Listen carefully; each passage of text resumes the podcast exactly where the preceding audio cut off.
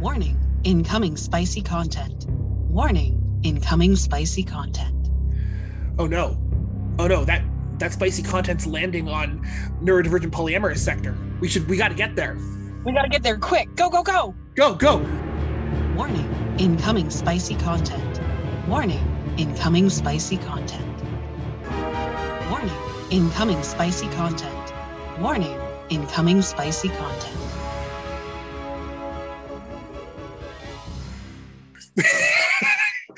Hey all, this is Becca and Adam coming at you, and we just wanted to let you know that this episode is not safe for work. It is not safe for if you are under eighteen years old. Yeah. If you are at work or under eighteen, we love you so very much, but please scroll past this episode. Either listen to one of our old ones or wait for the next one coming out. Also, if it's just not your con- type of content, that's cool too. Join us next time. But without further ado... This is brand new news, NeuroSpicies Like It Hot.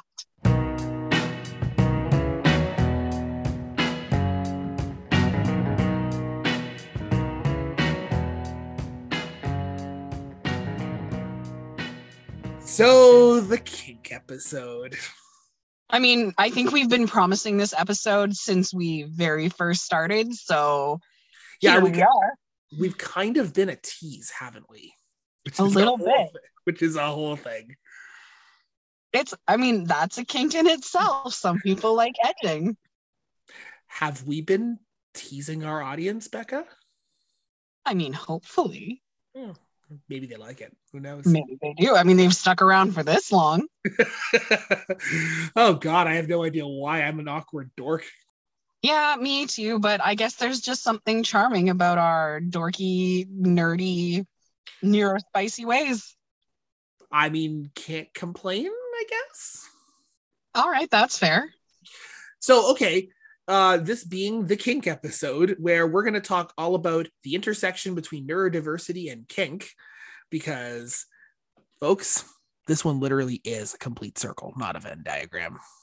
That is true. I, I know in my experience, I have not met a NeuroSpicy person that isn't kinky. I mean, as a sheltered eighteen-year-old Catholic school boy, I might have said I wasn't kinky when I didn't know what kink really was.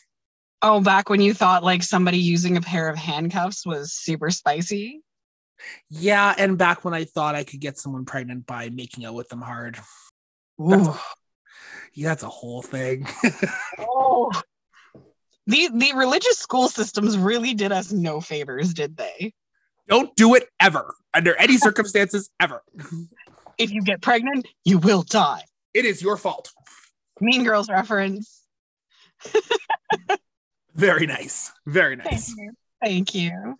Yeah, so, the religious school system didn't do either of us any, any good when it came to this stuff. But, you know, in its own way, kink helped liberate, at least me, from a lot of it. Uh, yeah, no, I can definitely see that. I know for myself it did as well. In fact, my religious trauma might be a reason for some of my personal kinks.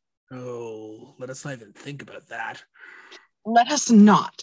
So before we get into all of it, I just want to quickly talk about just how much kink affects people with neurodivergencies. Yes. Because I know that we're going to end up, you know, it'll be a jumping off point. We're going to tell anecdotes, but let's talk a little bit about, I don't know, you know, okay, so mm. I have definitely sat around with a lot of my girlfriends at some point, and we've talked about just, you know, when you're first getting started in like your sexual journey, you don't really know a lot about kink, and everybody's always like, oh man, sex is amazing, blah, blah, blah, blah. And then you do it and you're going, maybe I'm broken because this is not as much fun as everybody said it was. I, I can remember one experience just kind of laying there going, after this, I think I have to go to the grocery store. Should I paint the ceiling? Did I let the dog back in? Like, it was bad. And like, it's not that the sex was bad. It was just so repetitive. Well, I mean, and I'm going to be honest, I am in the camp of finding vanilla sex extremely boring because I just find, now again, I'm not trying to poo-poo myself on podcast radio for any potential partners out there. I promise I am not. But I just find the rote mechanical action of heterosexual sex kind of boring. Absolutely. There, there is far more to do and have fun with than just that. And I think that's what, to me, attracts me to kink, is it's as much of a mind game as it is a body game.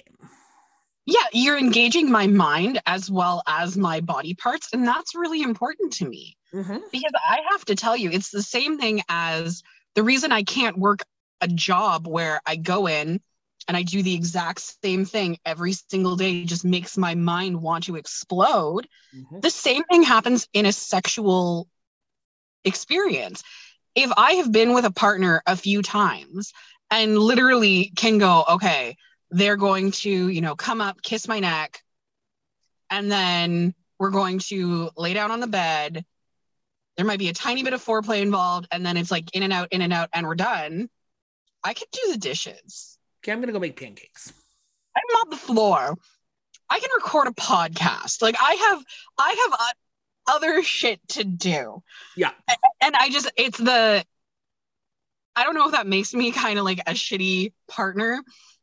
No, but I don't think it does. I don't, because I mean, wasn't it you, me and Blue Eyes who had the conversation about how when it comes to sex, you can't just have it.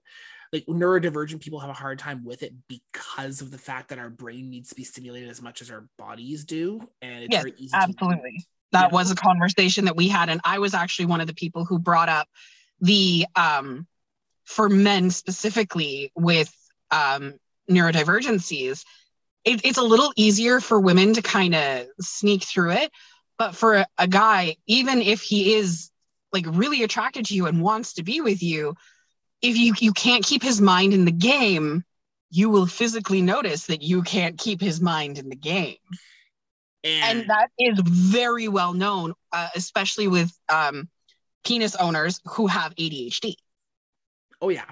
It's not a bad thing. It's just one of those things where it's not even that you're not doing the right thing or that it doesn't feel good. It's just that they can't stay in that moment. Well, I'm going to let you in on a secret here. No matter how, I mean, with with exceptions, of course, because I mean, hyperfixation and hyperfocus are definitely exceptions. But for ninety-nine percent of things in my life that are getting my ordinary focus, my brain is never one hundred percent in the game on anything. It can't be. That's just not how my brain works with A D H D. Exactly. Unless my brain is very in the mode. Like last night, I spent three hours building a Lego model, and my brain was completely hyper-focused in on building the Lego model, and the time passed like that because my brain was just that hyper-fixated. But that doesn't happen for everything in life. Well, and I mean, I know for myself too, like I also have the A D H D and a sprinkle of the tism. And so the tism likes order, but when it comes to certain things, the A D H D takes over. Mm-hmm. And so for th- certain things, and I have found that is how kink saved my sexual experiences. Mm-hmm. Because there's something about, you know, doing what you're doing and then somebody's like slapping your ass or pulling your hair. There's, you know, whips, chains, whatever involved, however, whatever it is that your kink is, and your kink is, you know, truly and valid and it's yours. Yep. But you know, there's something that that keeps me in that moment if I never know what's going to happen. Yes, I'm actually going to come out and say, I think kink gives neurodivergent people something to hyper-focus on and hyper-fixate on during. Absolutely, because, because it's engaging your mind. Well, and really, at the end of the day, that's what a hyper-fixation is. It's something that engages your mind and like you zero in on it because you're so thoroughly enjoying it. It's basically mind sex. So if you can have sex with my mind at the same time as you're having sex with my body, that is the key right there. That is absolutely the key, because I need to, now being someone who is demisexual as well. Yeah. I absolutely already need a connection before I will even consider doing sexual things with you. Yeah. So you already have a connection with me, but I need you to keep me stimulated. And it's not just a physical stimulation that I need. Yeah, the physical part feels amazing. Yep. But if that's all there is, no. But if that's all there is, baby, I can do that to myself. Pretty much. Pretty much. Like, I don't mean to sound rude or callous, but I can do that to myself. No, not I... at all. I mean, that's what the universe gave us five fingers and a uh, fun bit of our body for, right? Well, then, you know, I'm a girl, so vibrators. True. True. Those can be um, fun for guys too, though. Those can be. They can, but I can't attest to that. No, but I can. There you go. Um, well, no, and and so I mean, like, so that's kind of the thing. Like, I think that's per- personally, without divulging my own kinks and stuff, that's what brings me to it. Is it's engaging for my mind and body. It's kind of like, tell me a story, put me in a scene, let's have a little creative fun. And I mean, I'm a creative person, so that just like completely engages me. Yeah, and I think that's it for me too, is I am a very creative person. Mm-hmm. And if I don't have something that allows me to express my creativity, I'm bored. Yep. I'm sorry. It's just, it's the A D H D. I, I can't, I cannot do the same thing over and over and over and over and over. Mind you, let's bring in the sprinkle of the tism here, because the, because personally, another thing I like about kink is there are different kinds of autism profiles from people who are autistic. There's sensory avoiding and sensory seeking and all those other kind of things, right? I am a sensory seeker. I always have been. Me too. Um, I am drawn to kink because it's a intense sensory seeking experience too. Yeah. And yes. that, you can't under undersell how powerful of a draw that is. Well, and I think too, because kink is such a customizable experience, there is no one way to kink properly. No. And anyone who tells you there is needs to have their head examined. Red flag. It is a red flag. Um, um Becca, it's not a red flag. It's a red banner at a red wedding where a where a Stark child is about to be killed by the by the Lannisters. Fair enough. Fair enough. I, you know, I, I do want to point out that, like, there are so many different varieties to being kinky. Mm-hmm. And and there are so many things where you might like one aspect from one dynamic and another aspect from another dynamic and then something else from over here.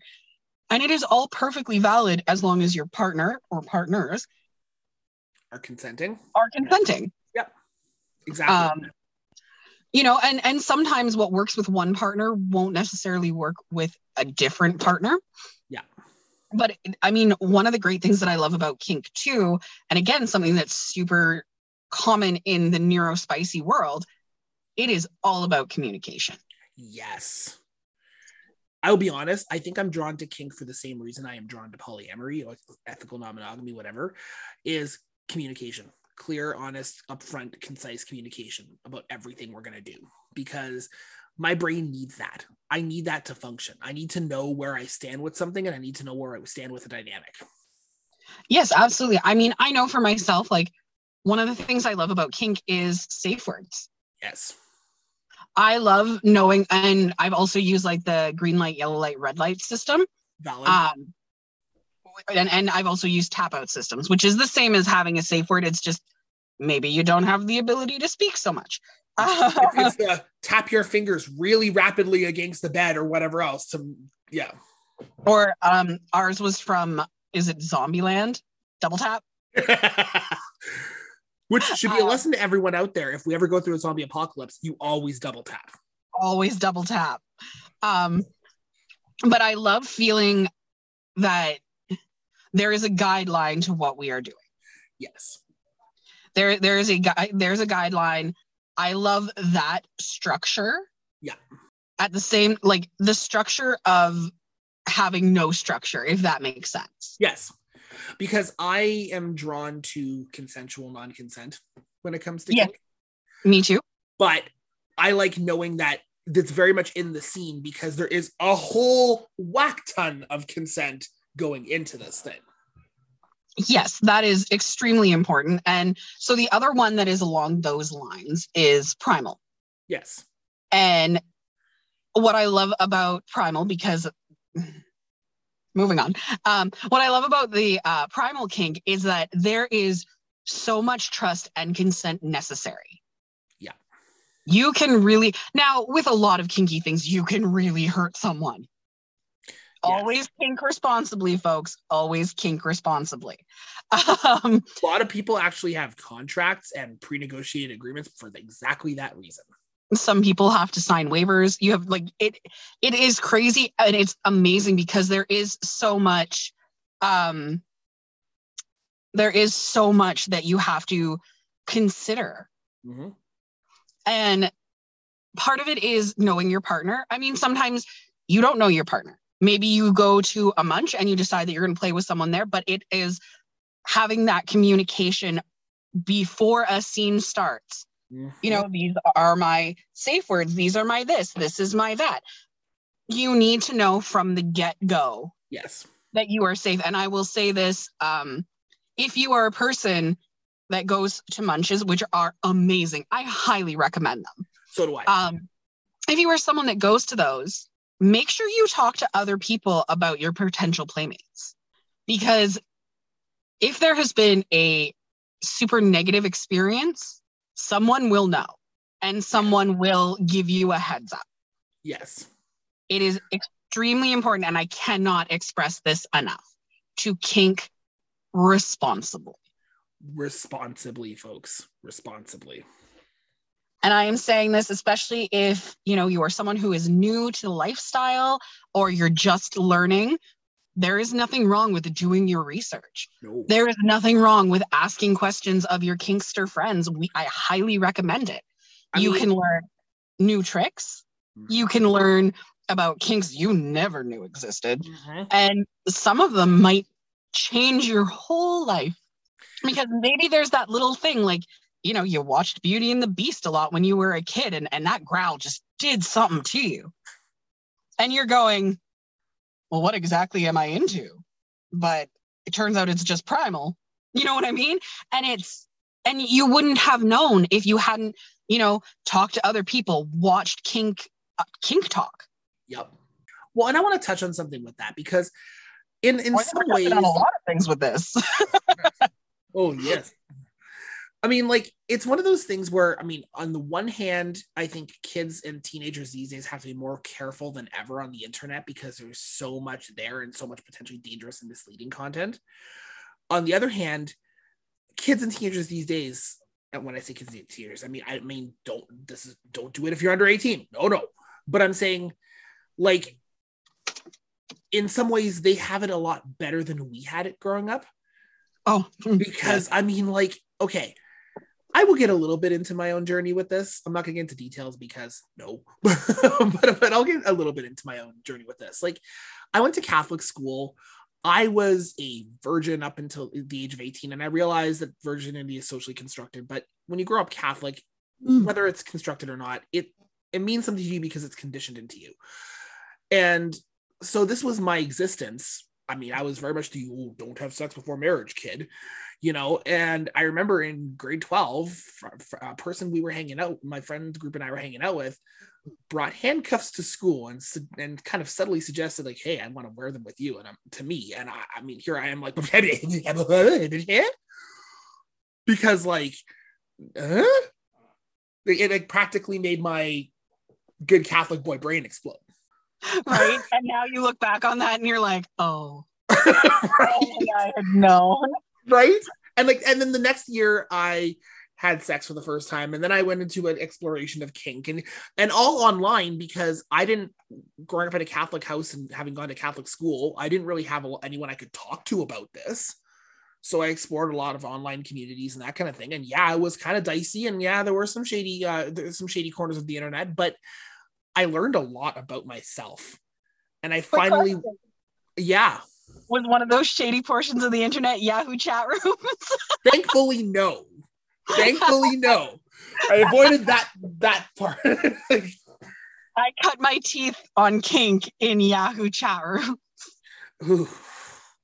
Oh, I'm so sorry. I know. No, my shady corner of the internet involved three three D avatar chats and the, that kind of stuff. I'm not. Wow. Yeah, yeah. But I mean, I learned a lot, and I grew a lot, and I met cool people, and finally, I went to my first munch in twenty twelve. If our f- f- friend and fan of the ch- of the podcast Midnight is listening to this, you know exactly what, what happened when I met you that night. Um, but uh, it was just, it was a growth experience, and it was a slow burn of things I didn't think I would ever be comfortable doing, but I did. And I grew a lot for the experience, and it was incredible. That's amazing. Thank you. You know, I, it took me a long time to come to terms with being kinky. Same.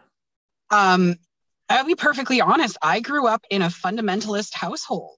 Yep. I grew up in a, a church where, you know, a little different than Catholicism, but still very strict in its own way. And it was very, and I was very, very, this is not going to sound P C, but I was very, very autistic about the rules.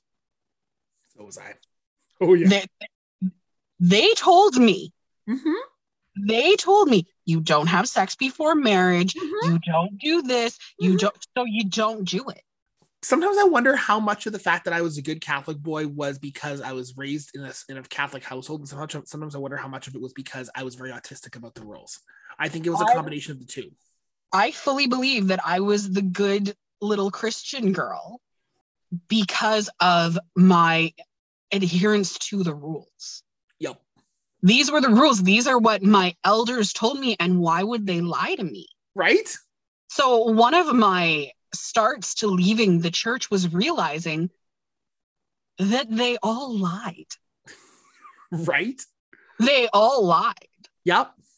They, you know, they they would, they, there was adultery, there people would get divorced, and they would move in uh, with their new partner. I, I think and, what drove me away the most was I liked the values of do unto others as you would want done unto yourself and love thy neighbor and stuff. And then I looked around and saw no one following the rules. Why was I the only one following the rules? Right? It it just it it my my sense of injustice was it it began to damage my calm. Oh, me too. I know. It was like, why are we not doing this? That's the rule. Right? I, and so a kind of everything that they said afterwards, I, I was like, well, you guys lied about everything. Yeah. And like, as an adult looking back, did they lie? No. They are humans and they made mistakes. But as a child, it was like, okay, well, you lied to me, so I'm going to do whatever I want. Um, and I did. I left the church. I started, I became a pagan. Um, I came out as bisexual, now pansexual, but that term was not super heard of, you know, when I was that age, because I came out at sixteen. Yeah. Which was seventeen years ago. Um, that hurt me. You know, I know, right? It hurt me, one, because of how long it's been, and two, because I had to do math for a minute there. And um, um, so for me, it it, it all kind of came hand in hand with this exploration of who I was and everything that I was leaving behind, and all of this stuff that they said, you know, was so bad, because my church was very open with certain terms where they wouldn't be in Catholicism.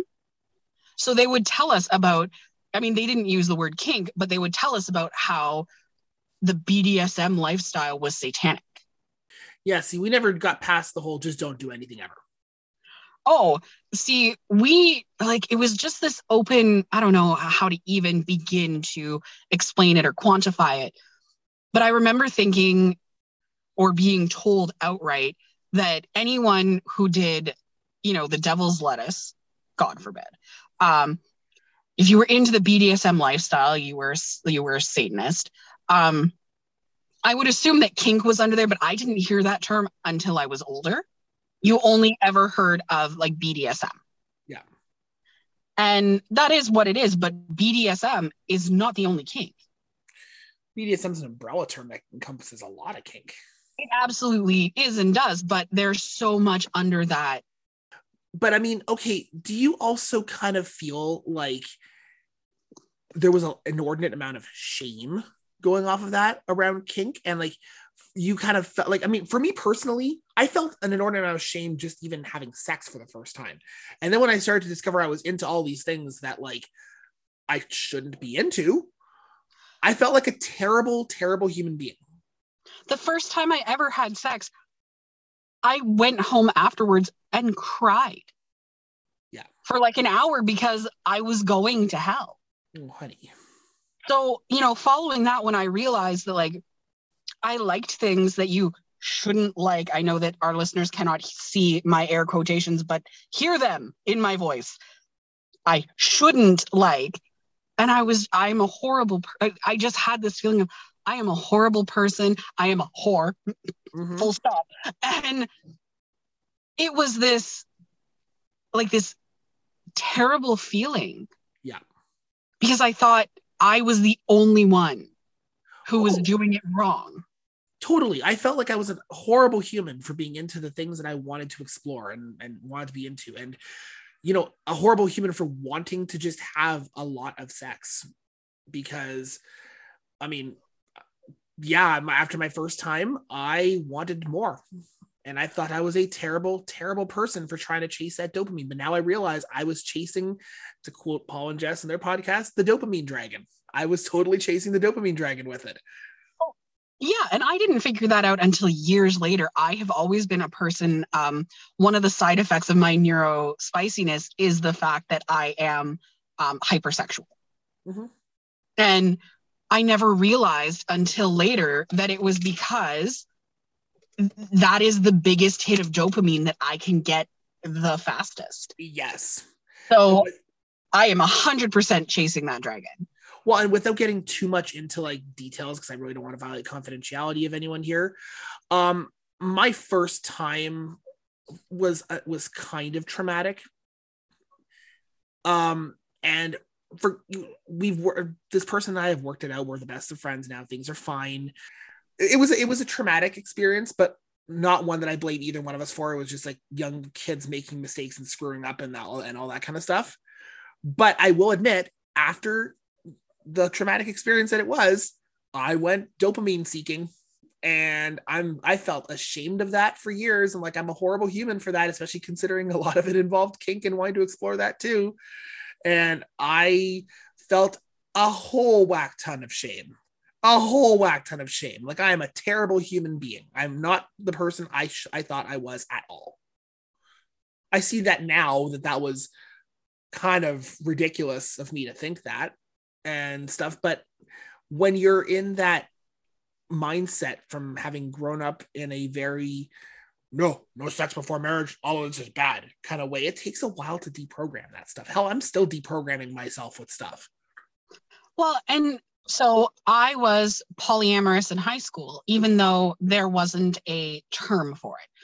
I was dating both a male and a female partner, and we were in a throuple or a triad. And, you know, everybody just kind of joked around like, huh, well, you know, Becca's a whore. And I can remember relaying this information, you know, to a friend later, you know, when I was in my, because kind of, we're from a small town, right? So just about everybody knew my history. And I had this friend, we were adults, we had moved to a different city.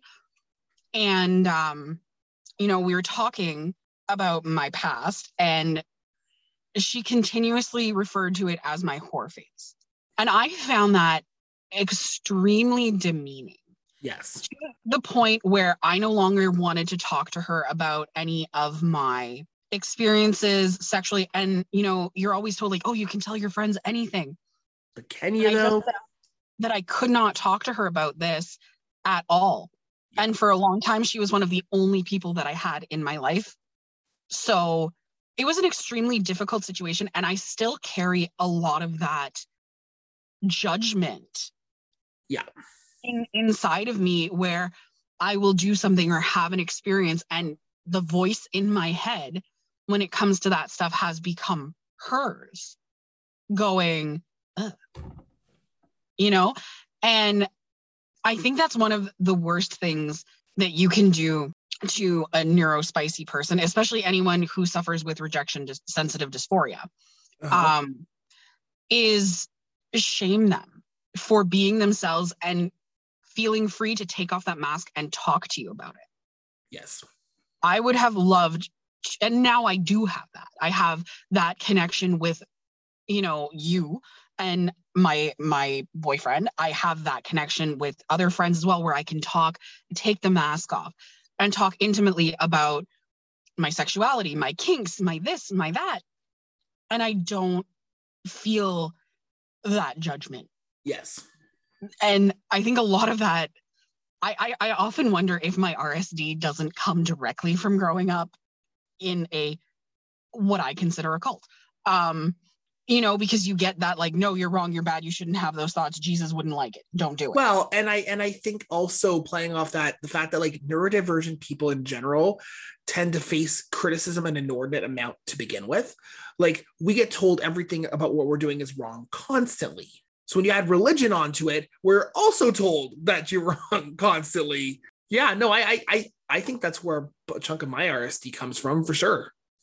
Definitely my desire to people please. Well, and just knowing, I think part of it too was, you know, I knew at a fairly young age that I was not straight.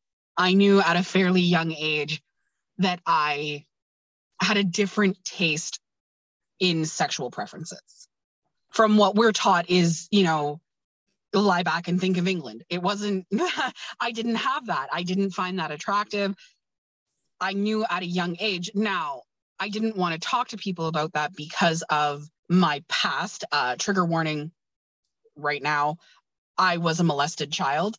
And so I wondered how many of my issues, again, in quotations, um, came from that. And it turns out maybe they did have some play in it, but no, I like what I like because it's what I like. And that is okay. Yes. You are allowed to like what you like and do what you like, providing that everyone can and does consent. Yes. That's the key right there. That is the biggest key. If you want to swing from a chandelier wearing a Batman mask and a foxtail butt plug with ice cubes strapped to your nipples, that is totally valid. Becca. As long as everyone can and does consent. How dare you out my Friday night plans? No, I'm just kidding. I'm kidding. Friday night plans. Damn it, Adam. You think I came up with that off the top of my head? No, but I no. think you're stealing ideas from my playbook is what I think you're doing. Well, maybe you should tell me your Friday plans. They sounded really good.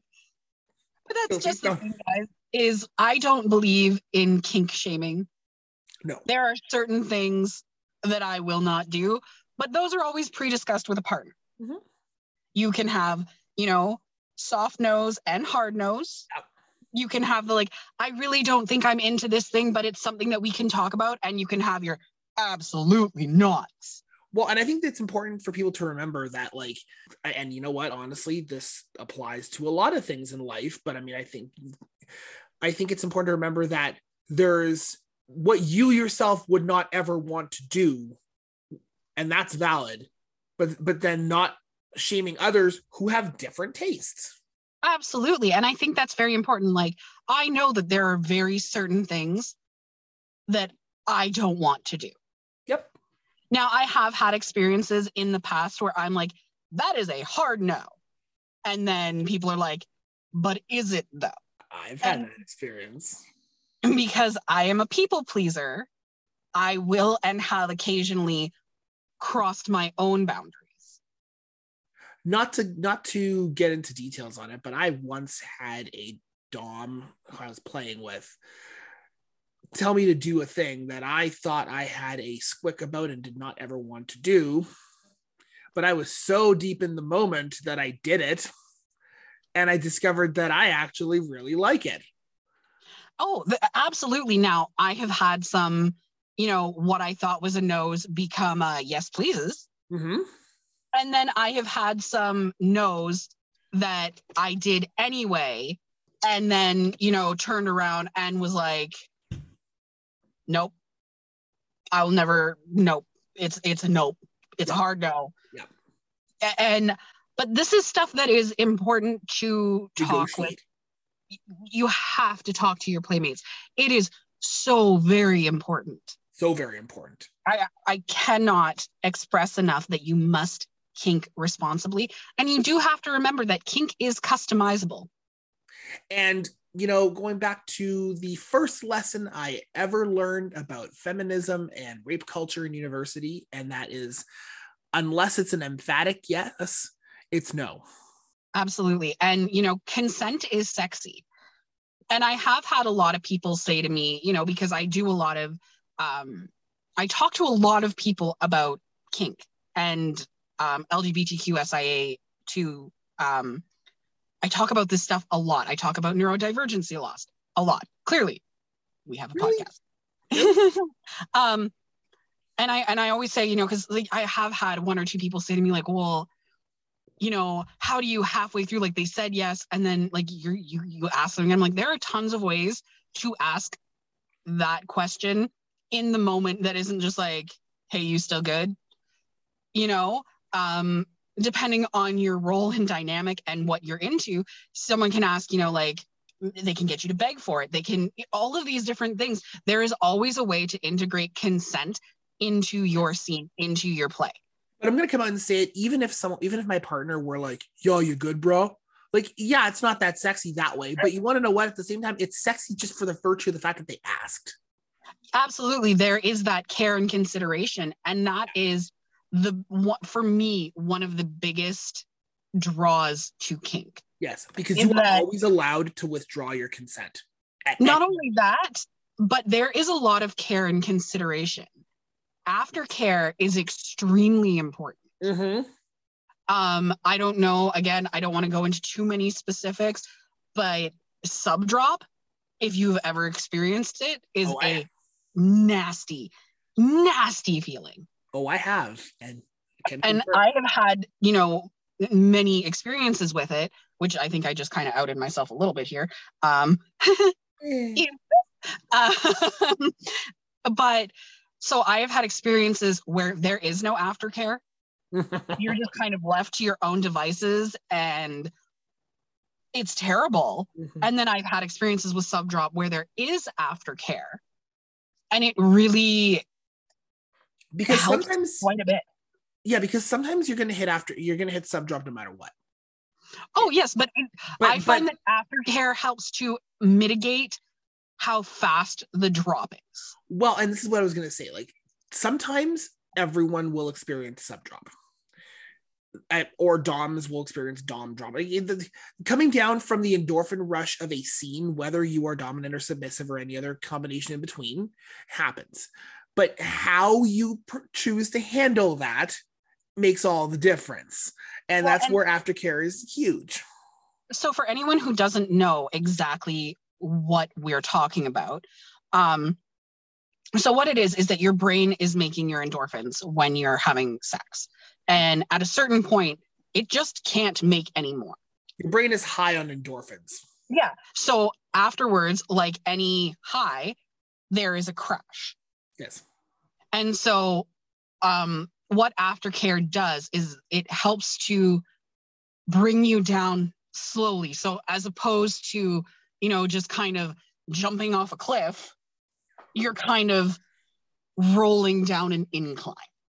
Yeah, because the way it works, and I mean, I've I've read a little bit about sub drop and stuff online, is like, I mean, vanilla sex will have the same kind of endorphin rush, um, but kinky sex and kinky kinky experiences will have it to that much higher degree because with the combination of sensor, sensory experiences that kink involves, you're really creating a high level of a mix of endorphins and adrenaline and all that shit in your brain that your brain basically gets high on.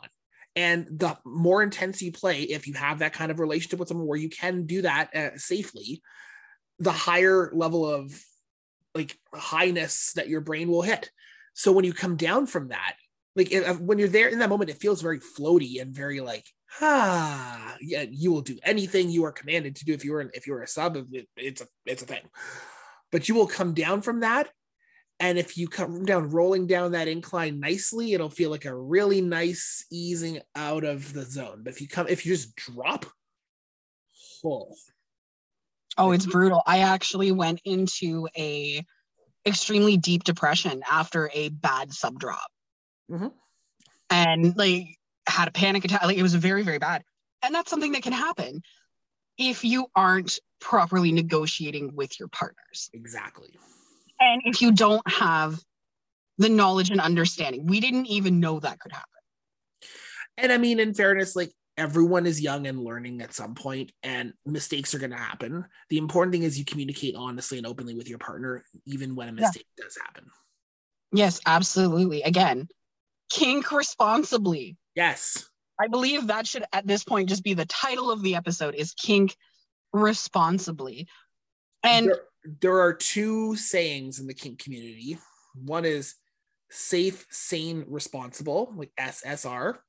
But alternatively, some people use rink, oh, a ri- rink. Wow, I'm not Canadian at all. Um, risk-aware, consensual kink. Essentially, both of them emphasize consent and responsibility.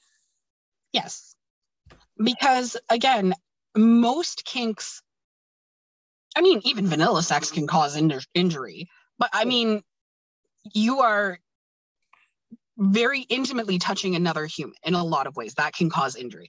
And that that's why it's so important to be careful and aware of what you are doing. You know, I, again, I have talked to a lot of people. I've even talked to some of the younger people in my life who are well aware of the fact that Auntie is weird. You know what I mean? They they definitely they're they always go with, well, I mean, she's basically a goth, she's L G B T Q, she's all of these things. She's probably going to know about kink. And I understand that that's a heck of a stereotype, but it a lot of L G B T Q people and a lot of neurodivergent people are kinky. And I think part of it is, when I really stop and think about it, as as people who try to mask or hide who we are. Yeah. When you have the chance to just freely be yourself. Oh, hell yeah. You are going to freely be yourself. So when people see a free-spirited person who is just living their life, they want to know what that is, so they ask questions. So a lot of the younger people in my life, I have a lot of nieces and nephews. I have my bonus child, who, probably weird to do this on a kink episode, but my child just turned thirteen. Um, so I'm going to wish them a happy birthday, because I know occasionally mom listens to this, so it'll get passed along. So happy birthday, baby.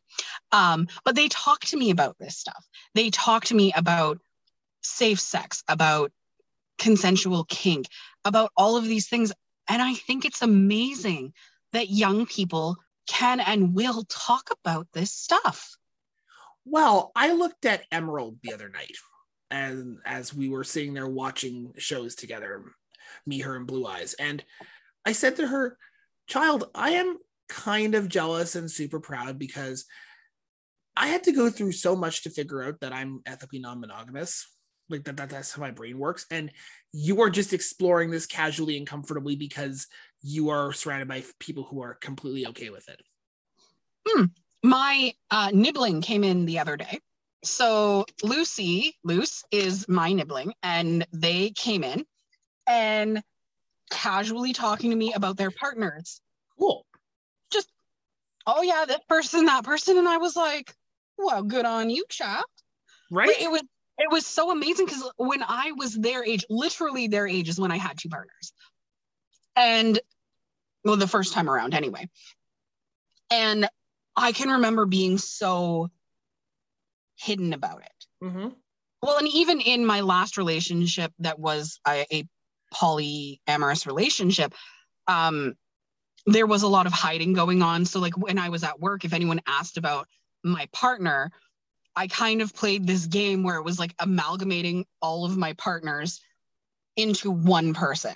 I remember so that. You're kind of going, okay, what what did I tell them their job was? What, uh, did I remember to say if it, they were male or female? Like what, where am I at? Like I almost had to have like a little cheat sheet of what I told other people. And here's this child, not a child, but you know, here's this kid who is just sitting there going, you know, my partners, blah, blah, blah, they're this, they're this, they're this. And I'm going, I am so proud of you. Right. And on the same hand too, and this is going to sound so self-absorbed, but I'm also proud of me because I have become the person that I needed as a child and a teenager. I, I like to think I have too. And it is this really empowering, really touching thing to realize, isn't it? That like, you know, that, you know, the struggles you, uh, we talked about earlier about like being like, at least in my case, being the really sheltered conservative Catholic school schoolboy who didn't want to have sex before marriage and all that stuff, but like needed to do a lot of growing up and learning and like struggled with it alone when I started. And now because of that, because of what we do, what I've done, you know, all these things, these people in our lives who are growing up with us as role models don't have to do that. Well, I mean, one of my favorite quotes is be the change you want to see in the world. Yes. I love and that. Honestly, I might never make a history book. People in a hundred years are not going to know who I was. I'm okay with that. But I think people like us, people like our listeners, we are the change that we want to see in the world. We will make this world a better place because we are helping the younger generation not have to struggle and go through the things that we had to go through, that our parents had to go through. Yeah. So I think by being open about kink and ethical non-monogamy and being neurodivergent and being queer, mm-hmm. I think being open and honest and accepting is going to change the world. Well, and I mean, you know, you said you don't think anyone's going to remember you in a hundred years. Okay, as an individual, that might well be true, but you know that all waves are made up of bajillions of drops of water. Absolutely. But what I meant mostly is, you know, I'm never going to be the name in the history book that is, you know, Rebecca Kelterborn did. No, but... But I am more than happy to be one snowflake in the avalanche. Well, and I think, and I mean, honestly, maybe I'm just bringing my own historic uh, historian education in here, because for anyone who didn't know listening to this podcast, I have a master's in history, and I'm going to flex it right now a little bit. Um, there is a debate. There always has been a debate in, histo- in the historical community about the traditional great man view of history, where it's like, this happened in this time because so-and-so led this, and this happened because so-and-so was important here, because so-and-so was important here. Versus a more nuanced understanding that anal- analyzes like um, competing interests of multiple demographics, like uh, women, people of color, L G B T Q, all these things, like, you know, like, and the forces of history that have kind of like shaped them and kind of, and and and then kind of like they've shaped th- the world through their influence and and and how things work together in a more nuanced way. And I tend to fall more into that camp because I think people who make history books are important. But more important are the thousands upon billions of human beings on this planet who choose to be better every day. Absolutely. You know what? I agree with you on that one hundred percent. And again, I again, apparently kink is just our jumping off point because now we're talking about changing the world. Um, you ever, have you ever known us not to do that? No, I think our listeners would be extremely disappointed. They're like, oh, only one topic this week? What is-? Actually, we did an episode like that where I looked up all of the information and I was like, no, we are going like line by line by line. We got this. You want to know what I was told? I was told we were boring that episode. Right. So we've never done it again. Nope. And that was the R S D episode, I believe. I like that episode, but yes. I like the idea behind that episode. So one day we'll have to redo it with just us. Blah, blah, blah, blah. I'm good with that. But because you were saying that's what you all like. You were saying? I don't remember. Fair enough. Well, then to tie this back to kink then. Um, tie it back to kink. I see I gonna, what you Oh, wait, wait. Oh, wait till you hear this one, because you said, uh, apparently that's what y'all like. And I was just saying, we live to serve. Oh, yeah, we do. No, but like, yeah, I agree. It, there is something empowering about being the change in the world. And the fact that we're openly talking about this, I mean, which I should say, Adam fifteen years ago would have been mortified to think that in his thirties, he'd be doing a podcast about kink. Can you imagine talking to twenty-year-old Adam and twenty-year-old Becca and just being like, this is what we do. twenty-year-old Becca, for as open-minded as I thought I was at that time, I was still deconstructing my everything. And I was very, very angry. I spent my twenties very angry at a lot of things. And I think if, you know, thirty-three-year-old me went back to twenty-year-old me and said, like, hey, you know, one day you and your platonic life partner, Adam, and she's going to go, who the fuck's Adam? And, um, you know, we're going to be running this podcast. We're going to talk about being ethically non-monogamous. We're going to talk about being neurodivergent. We're going to talk about the fact that we're pansexual. We're going to talk about the fact that we're pagan. We're going to talk about all these things. twenty-year-old me would have laughed hysterically and been like, one, you can't put your personal life on the internet like that. And two, you can't tell people that stuff. Right? Oh you, my God. You can't like, tell people like that. Like, twenty-year-old me had only just had sex two years before and was still processing a lot of that shit. Um, I was still processing what this meant for me as a as a human and w- whether it was okay to like things or not. I was still figuring myself out on every level. I was not, I, I honestly, where was I in tw- twenty years old, uh, twenty years old, it was like two thousand eight or so. Oh, don't do that. I, I know, I'm sorry. I'm just trying to think like, I wasn't even comfortable with acknowledging I was neurodivergent. Well, and I wouldn't, ha- at twenty years old, I had no idea I was neurodivergent. That was a thing just- that I only knew because I got my diagnosis as a kid. And it was a thing we just didn't talk about because, no, you don't want people to think of you differently. You're, you're normal. I just thought I was bad at being a person. That is, I, until you and I became very close, and I would say our friendship has been pretty close for what, the last three, four years? Yeah. We've known each other, what, seven? Yeah. And we've been close for the last three or four. But that was my pathway to discovering so much about myself. Aw, right back at you. You know, you've, you've, we're going to, you know, get a little bit personal here just for a second. You have opened so many doors for me and helped me understand who I am on such an amazing level. I I truly do not know what I would do without you. Aw, honestly, I feel the same way about you. And I've learned a lot about myself through you calling me out on shit as much as anything else. But like, just you being there to talk about things that like, I'm, during a pandemic, I found myself wondering and being like, hey, what about this? And you're like, no, that's cool. And I think I've done the same for you. And we've just had this amazing back and forth where we've just like both grown for it. Well, I can remember pretty vividly the day that I messaged you. And because again, a lot of this was during the pandemic, the very beginning of the pandemic. And I messaged you and I was like, Adam, I think, I think very much that I have the A D H D. And you were like, yeah, I know. and, and then, you know, a few days after that, after reading more into it and, and looking into more, I went, I also think, and now I've said off and on for years that I think that I am autistic. There's just, there's a, the whole lot of little points there that I'm like, mm. And I remember the first time I truly came to you and I was like, Adam, I have A D H D and I am positive that I am autistic. And you were just like, congratulations, you finally figured it out. Welcome to the welcome to the family.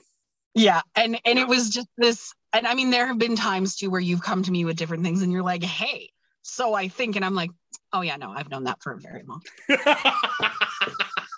Yeah. And, and you're just like, how dare you? Why didn't you tell me? And I'm like, I did. So many times I did. Um, and, and, you know, I hope in a lot of ways, like it's, it's amazing because you and I have this personal connection, but I hope in a lot of ways that our listeners get that with us too, where they're going, hey, I never thought about that.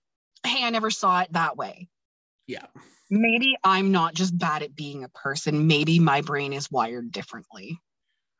Well, and you know, I think one of the beautiful things about this podcast and the fact that we do touch on a variety of topics like kink, non-monogamy, you know, nerdy interests, all these things, is because quite honestly, I have found that when your brain works differently in one way, it pretty much works differently in every way. Yeah, it really does. Because that's what led me to non-monogamy, was like, I, I'm a really good, well, not to do my own horn, but I'm, I'm, I'm really good at being a, a boyfriend. I am. You absolutely are. I'll, I'll give you that. Thank you. You're welcome. But at the same time, I always I, found I myself. I give you a five-star rating on Yelp. Woo, woo, woo. Five out of five, would highly recommend. Mm-hmm. But like, I found myself being burned out by monogamous relationships. It's like, I'm, I'm good at this. Why is this burning me out? And it's because the style of like re- monogamy as a style of relationship just is not, does not work for my brain. I can do the hoops and do the masking and jump and jump through them and, and do it, but it burns me out. Well, and see, on the flip side for me, I'm good at polyamory. I am good at ethical non-monogamy. However, ethical non-monogamy has burnt me out. And that's totally fair too. And that is why I am retired. There's nothing wrong with knowing what your brain needs and doing it. Absolutely. And I think that's the beauty of the openness about ethical non-monogamy, is yeah. that if, if if you are ethically non-monogamous and you say, you know what, everybody, I think I'm just going to go and be monogamous for a while or forever. I haven't really decided yet. Nobody in that community goes, clutch my pearls, you know, they just go, okay, cool. Yep. Whereas, you know, because I've gone back and forth from the monogamous community to the ethical non-monogamy community, and the monos are like the monos are like, what do you mean you're not mono? Well, none of them know that term for one, and two, um, they're very judgmental. Mm-hmm. Maybe not all of them. I don't want to, you know, paint everybody with the same brush here. But any ones that I have experienced when I'm like, hi, I am ethically non-monogamous. And they're like, oh my God, you sleep with more than one person at a time, you hole. I got like, the comment once of, yo, you're such a sweet person. Someone must really have hurt you once. I'm like, I mean, yes, but uh, also that's not why. um, my response to that would just be once. I was gonna say it was more than once, but, but I don't blame them. And that's not why. So. No. Well, and I think a lot of that is what we're taught. Mm-hmm. We we are taught from a very young age, like basically from the day you come on out, is you will find your soulmate, yeah. one. You will find one soulmate, your one true love, your, your one. It's always one. Well, why? Right? There why? is a, I'm going to, I'm going to have my daily Star Trek episode reference. Uh, there is a episode of Deep Space Nine um, where there's a character. So long story short, for anyone who's watched the show or hasn't or whatever, there is a group of people who were kind of shafted by a treaty made between the Federation and these other aliens for control of these planets. And they were left behind in the behind enemy lines and abandoned by the Federation. They felt resentful. So they kind of took the fight to, uh, to Starfleet and wanted to stand up for themselves. And one of the characters, uh, his name is Michael Eddington, who is written as a, just a delightful foil to the main character of the show, has this line where he's called, he said, he looks at uh, Sisko and he's like, you know, you're worse than the Borg. At least the Borg tell you their intention to assimilate you. No one leaves paradise. How dare you, you know, when it comes to referring to Starfleet and the Federation. And I kind of feel like that's kind of how mononormative society is. It's like, well, how dare you walk away? No one leaves paradise. This is how everyone should want it, but it's not. You know what? I am more than happy to leave paradise. Oh, me too. It's more fun on this side anyway. Absolutely. And I think with that, we should uh, yes. sign off, because I believe you and I have to go find some Batman masks. I am justice. Okay, I am the knight. Okay, everybody. Thank you so much for joining us on the long-awaited kink episode. I will say it one more time for someone who might not have heard me in the back. Please kink responsibly. Yes. And we hope you got something out of it, or many fun things out of it. You know, I, I tried to make that innuendo-y and sexy, and I just, I failed. It, it kind of worked. It kind of worked. I'll okay, good. Okay, cool. You'll allow okay. it? No, I will allow it. You know, uh, I know we say it every episode, but I think it's important to repeat. No matter who you are, no matter what you do, you are loved, and you are valid, and you matter. Drink your water, take your meds if you have them. And we'll see you on the flip side. We love you. Love you. Special thanks goes to Paul Unger, who helped design the Rainbow Infinity symbol with the two brains component of our logo, which we love very much. Thanks, Paul. The Neurodivergent Polyamorist was produced by Rebecca Kelterborn and Adam Mardero. Copyright twenty twenty-two.